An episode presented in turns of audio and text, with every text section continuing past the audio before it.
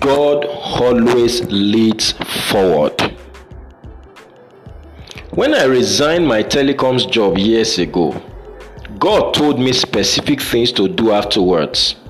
It appeared crazy leaving a good job in a thriving industry, but I knew what next to do. Years after, I know I was not wrong obeying God. I understand that God always leads us forward. This is Destiny Capsules Devotional with Demola Awoyele. Friend, God's purpose for your life is a continuum. He is always walking you into the next level of His plans and purpose for your life per time. Proverbs chapter 4, verse 18. Even when it seems there is no serious activities going on around your life for a moment, it does not de emphasize the fact that God is always walking you towards your glorious future. God never takes a break on your life. You only need to recognize what He's doing next in your life and partner with Him accordingly. Understand this biblical principle. God always brings you out of something into another. Deuteronomy 6:23. This might look simple and reasonable, but if you grasp it, you will no longer allow the devil to deceive or cheat you. Neither would you play truant in the school of destiny any longer. I can tell that someone is softly listening to the devil somewhere in his life. If he tells me that the Lord asks him to leave somewhere or something without a specific instruction on what to do next, God always brings you out of something into another. God cannot tell you to leave your current job if He wouldn't tell you what to do next.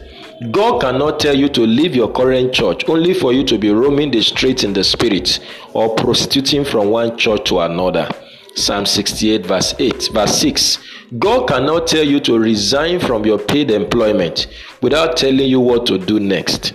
Yes, I know sometimes we may not have a full grasp of what is to do next, but there will be a direction, an idea of what next.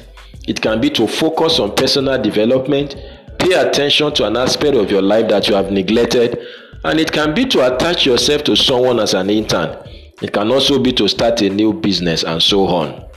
What am I saying today? It is unlike God to leave his children in the dark or in isolation. Psalm 119, verse 105. He often leads us out of something into another. Now, here is the key.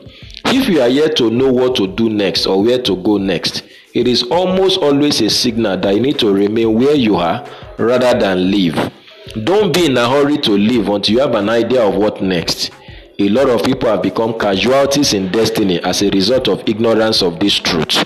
Hosea chapter 4 verse 6. I pray for you today that you receive divine intelligence to work accurately with God. And may you move from glory to glory as you fulfill your God given destiny. This is a blessed day for you.